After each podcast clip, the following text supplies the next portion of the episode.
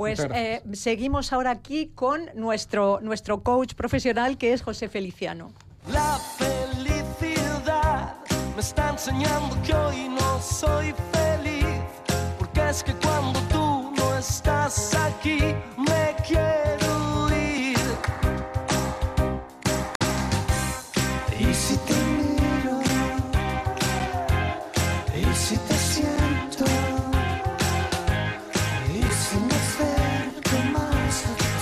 Bueno, José, no sé cómo se te queda el cuerpo. Bueno, en principio parece que esto pinta bien, ¿no? Con esta noticia recién estrenada que tenemos, pero bueno, mm, yo creo que es una realidad muy cruda, ¿no? La de la de La verdad es que es una realidad cruda y em, hay que mojarse un poco en este tipo de, de temas. ¿no? Yo hoy me voy a mojar un poco. Decía el otro día, escuchaba un comentario de Pérez Reverte, ¿no? que las nuevas generaciones están muy, a- muy arropadas.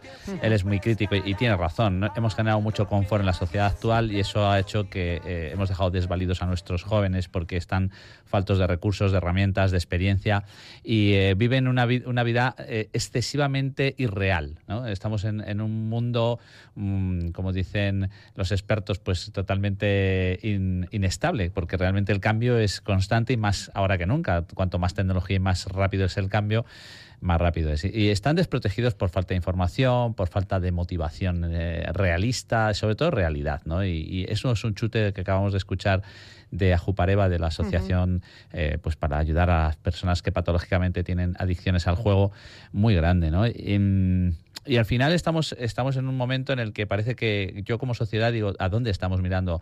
Eh, yo veo las redes sociales, aquí crítica, creo que tiene que estar súper súper alta el altavoz y es, eh, solo compartimos fiestas, alcohol, eh, parece que es lo, que lo único que queremos compartir. Una fiesta está muy bien, pero que sea el alcohol el protagonista, a mí no me lo parece. Y de ahí dices, ¿qué tiene que ver esto con las adicciones? Es que eso es una adicción. Claro. Entonces, si somos adictos a sustancias, cuando dicen que estos son adicciones a no, que sin sustancia, realmente la sustancia está en tu cerebro. Y al final estamos generando una- unas eh, adicciones muy fuertes y estamos generando pues personas débiles, ¿no? Porque como decía la frase esta, ¿no? O el, o el dicho, los malos tiempos forjan hombres fuertes, los hombres fuertes forjan buenos tiempos, los tiempos buenos crean hombres débiles y los hombres débiles crean malos tiempos. El problema es que hemos, creo, generado una sociedad débil. Débil porque no tenemos esa fortaleza, hemos perdido el foco de luchar por la familia, por las cuestiones sociales, por las cuestiones de bienestar. Entonces ahora vienen las fiestas de nuestra ciudad y todos estamos con el foco a ver quién va a cantar, a ver con quién voy a salir, voy a la caseta. Está, está estupendo, sí. Claro que hay que divertirse. Nadie nos quita eso. Pero no podemos mirar a otro lado y tenemos que también eh, ser conscientes de educar a nuestros jóvenes y a nuestra sociedad en estas cuestiones tan importantes, ¿no? Sin duda, porque las adicciones, eh, José, ¿cómo, ¿cómo actúan en el cerebro? O sea, ¿cómo es posible que una persona llegue a perder el control, sea la adicción que sea? Por ejemplo, pues acabamos de hablar del juego o del alcohol mismamente. ¿Cómo se pierde ese control? Bueno, se pierde el control, eh, bueno, porque el cerebro, el, ce- el cerebro es muy, es, el- es muy cómodo, le gusta mm, la eficiencia y la comodidad y, la, y la- el ahorro de energía. Entonces, ¿qué le pasa? Si tú al cerebro, el cerebro le gusta la dopamina, nosotros somos adictos de naturaleza. Esto es, es muy heavy. Cualquier ser vivo es adicto a sus propios químicos. Es decir, yo, por ejemplo, incluso desde la seducción, de la reproducción sexual, de las relaciones, ya generan química. Entonces, el cerebro busca la gratificación y la gratificación es la dopamina. ¿Vale? ¿Qué genera el juego? El género es que cada vez que tú miras las lucecitas o recibes un pequeño premio o una- un acercamiento a una, una satisfacción, el cerebro produce una dopamina. Entonces nos hacemos adictos a esa adrenalina, a esa dopamina, y eso al cerebro le gusta.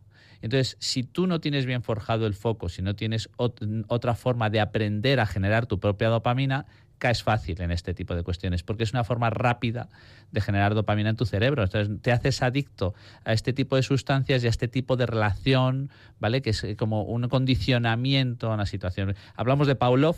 Pavlov es el psicólogo ruso tan famoso que por los perros, ¿no? Que tenían como al final con una campanita eh, empezaban a mm, hacerles condicionantes de, de una, de una comida, sonaba la campana, ponían la comida y, y ellos cuando sonaba la campana, aunque no hubiese comida, ya empezaban a, li- a a salivar.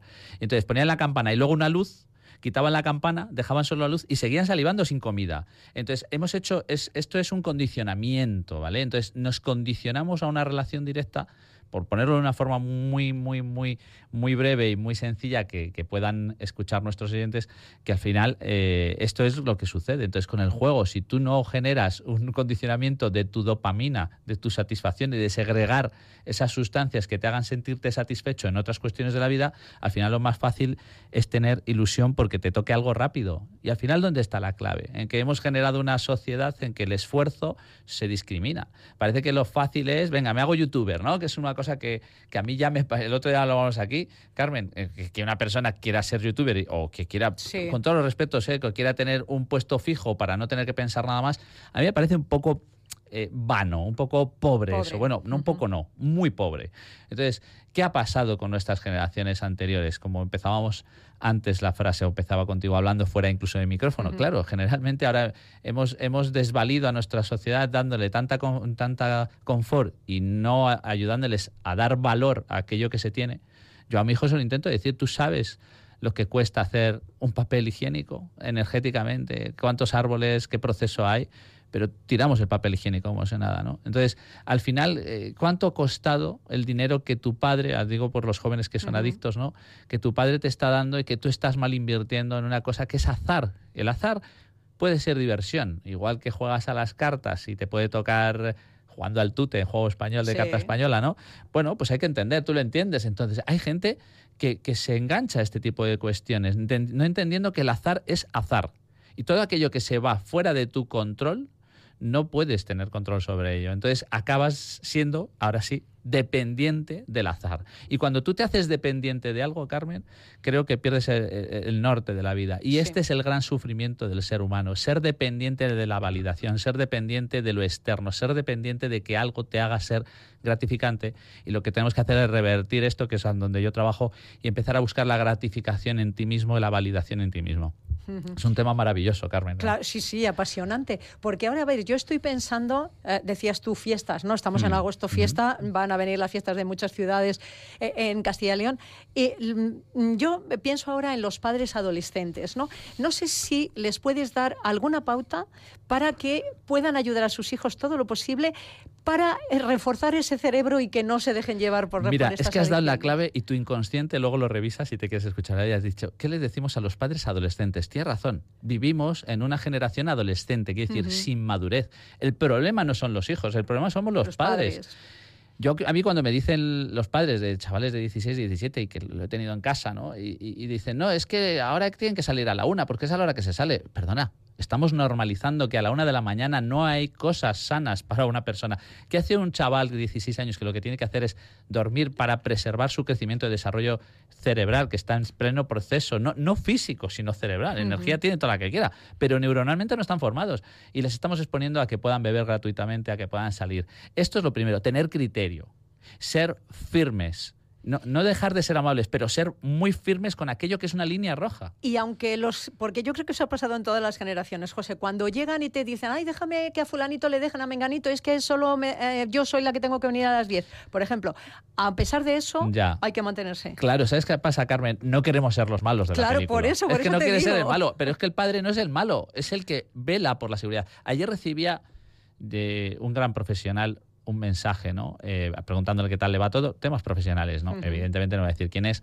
Y eh, eh, entonces él me preguntaba, bueno, tenemos este tema, ¿no? Va con una persona que no tiene, no es una buena referencia, no es una conducta adecuada la que tiene, entonces nosotros no somos de prohibir, es que tú no tienes que prohibir, no es cuestión de prohibir, la cuestión es decir a tu hijo, no lo hago por prohibírtelo, lo hago porque velo por tu seguridad y bienestar. O sea, a mí me da igual, yo eso digo a mi hijo de hace siete años, me da igual caerte bien, que papá sea el peor, porque esto te lo va a decir tu hijo. Es que verdad. Mirad, padres, padres y madres, tu hijo te va a negar, es como Judas. Es verdad, es que es cierto. Te va a negar y te va a decir que eres el peor padre del mundo y que te odia, incluso quiere que te mueras algún día de tu vida. O sea, asúmelo, es como el que es jefe, vas a ser criticado.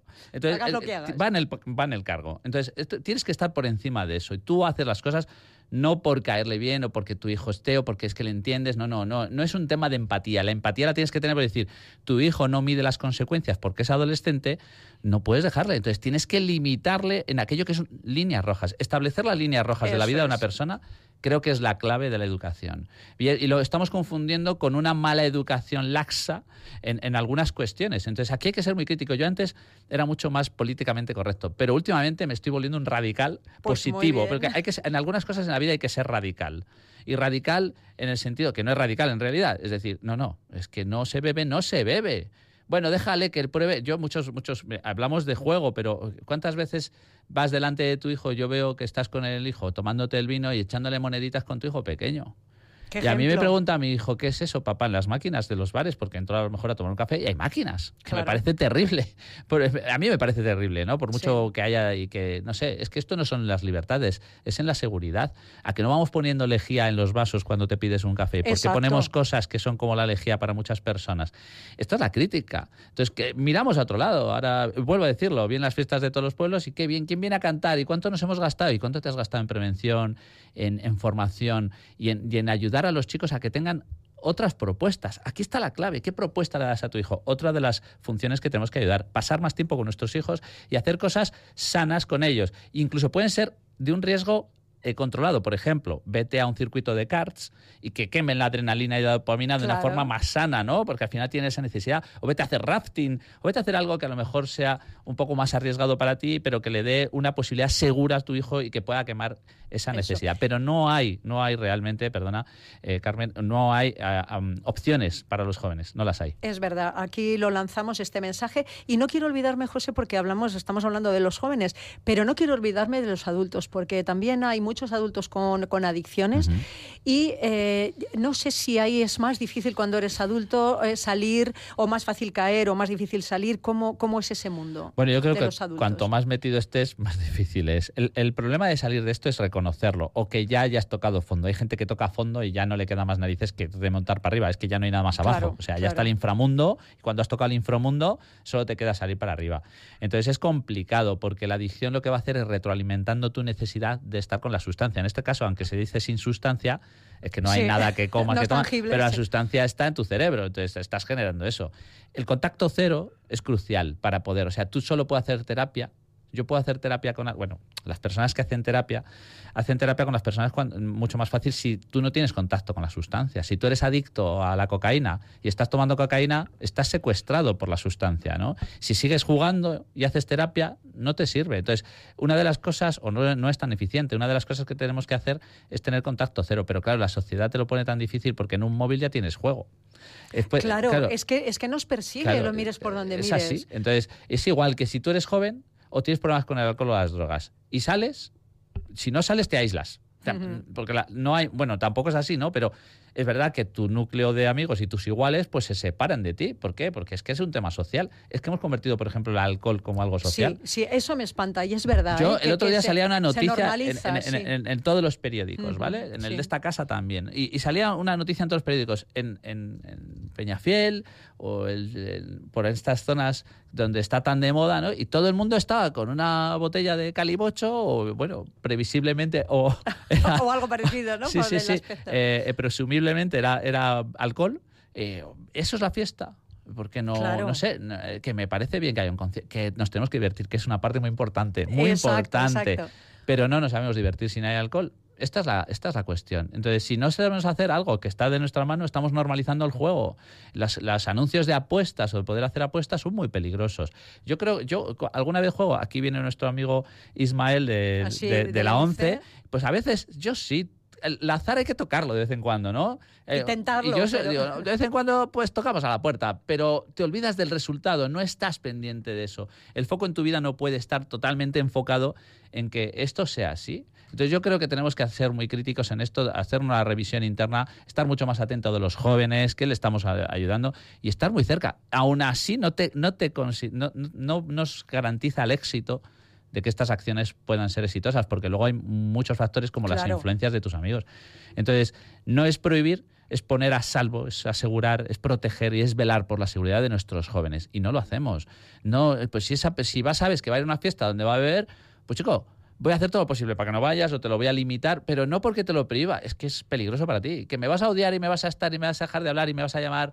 Lo que sea, Sí. asumo, asumo. Exacto, me ha gustado lo que has dicho antes de, dejarle beber un vaso de lejía. Es que nadie dejaríamos Ah, a una persona ah, que tú- queremos beber ese vaso de lejía. Pues quizá todos estos peligros y estas ocasiones que tienen, por ejemplo, de beber, eh, son ese vaso de lejía que tenemos que e- e- evitar que, que les llegue a su estómago, ¿no? Que tendríamos, podríamos enfocarlo así. Claro, claro, es que al final estamos dejando, les estamos exponiendo a una desprotección absoluta Eso a es. nuestros hijos. Y al, al final ellos ven algo como normal, algo que es pues, pues muy Mm. malo y muy nocivo. Entonces, bueno, desde aquí que a los padres como, y a toda la sociedad, como mensaje, con los jóvenes hay que ser firme cuando hay que ser firme y no hay más opción. No, es que déjame una hora. No, no, no, como la de las 3 a las 4, que no, es que tienes 16 años. Se nos está yendo. Ahora, Sí. ahora ya por terminar, Carmen, para pasar al siguiente punto, eh, es- sería que pensáramos, muchas veces ahora se ha hecho las graduaciones americanas estas en Ah, España sí. como algo muy normalizado. Sí. eh, Y ahora la, la- la historia es que con 17 años salen de fiesta hasta el día siguiente van de empalmada. Y, y sabemos que van de fiesta y beben. Entonces, perdona, estamos normalizando eso. Pero claro, si tú le dices a tu hijo es que le desocializas, no le desocializas, le das criterio. Eso Entonces, es. en vez de decir desocialice a mi hijo, es que le estoy educando a mi hijo, le estoy poniendo a salvo. Ya hará él locuras por sí mismo, igual que las hemos hecho todos, pero por lo menos poner los límites y explícale el por qué. Eso es explicar, porque quizá ahí cuando tú les da- le das razones ¿no? a los niños o a los chicos, a los ado- adolescentes en este caso, si tú se lo explicas, yo estoy segura que la mayoría lo entiende. Eso no solo vale también con explicar, es que también tienen que tener consecuencias. Y como no han tenido consecuencias Claro. sus actos, ¿vale? Entonces, eh, no estudian y le quitas la tele. ¿Qué tiene que ver la tele con estudiar? Se lo tienes que vincular. No, Ujú. puedes ver la tele porque no solo puedes ver la tele cuando cumplas tus obligaciones Eso es. o, que, o- o que hayas atendido esto. Entonces podrás ver la tele, pero no es un castigo. Es que no podemos vender las cosas como un castigo porque entonces va en contra nuestra. Eso Tenemos que es. venderlo como una lógica y como una coherencia. Si yo no voy a trabajar, no traigo dinero a casa. Claro. Bueno, José, pues es una Claro que pena sí. porque esto es súper apasionante, pero el tiempo va a una velocidad que, bueno, no para. Claro que sí. Así que, bueno, lo Muchas retomaremos gracias. en otra ocasión porque yo creo que sí que merece la pena que, que hablemos un poco más de esto. Así que nada, muchísimas gracias. Gracias a ti, Carmen.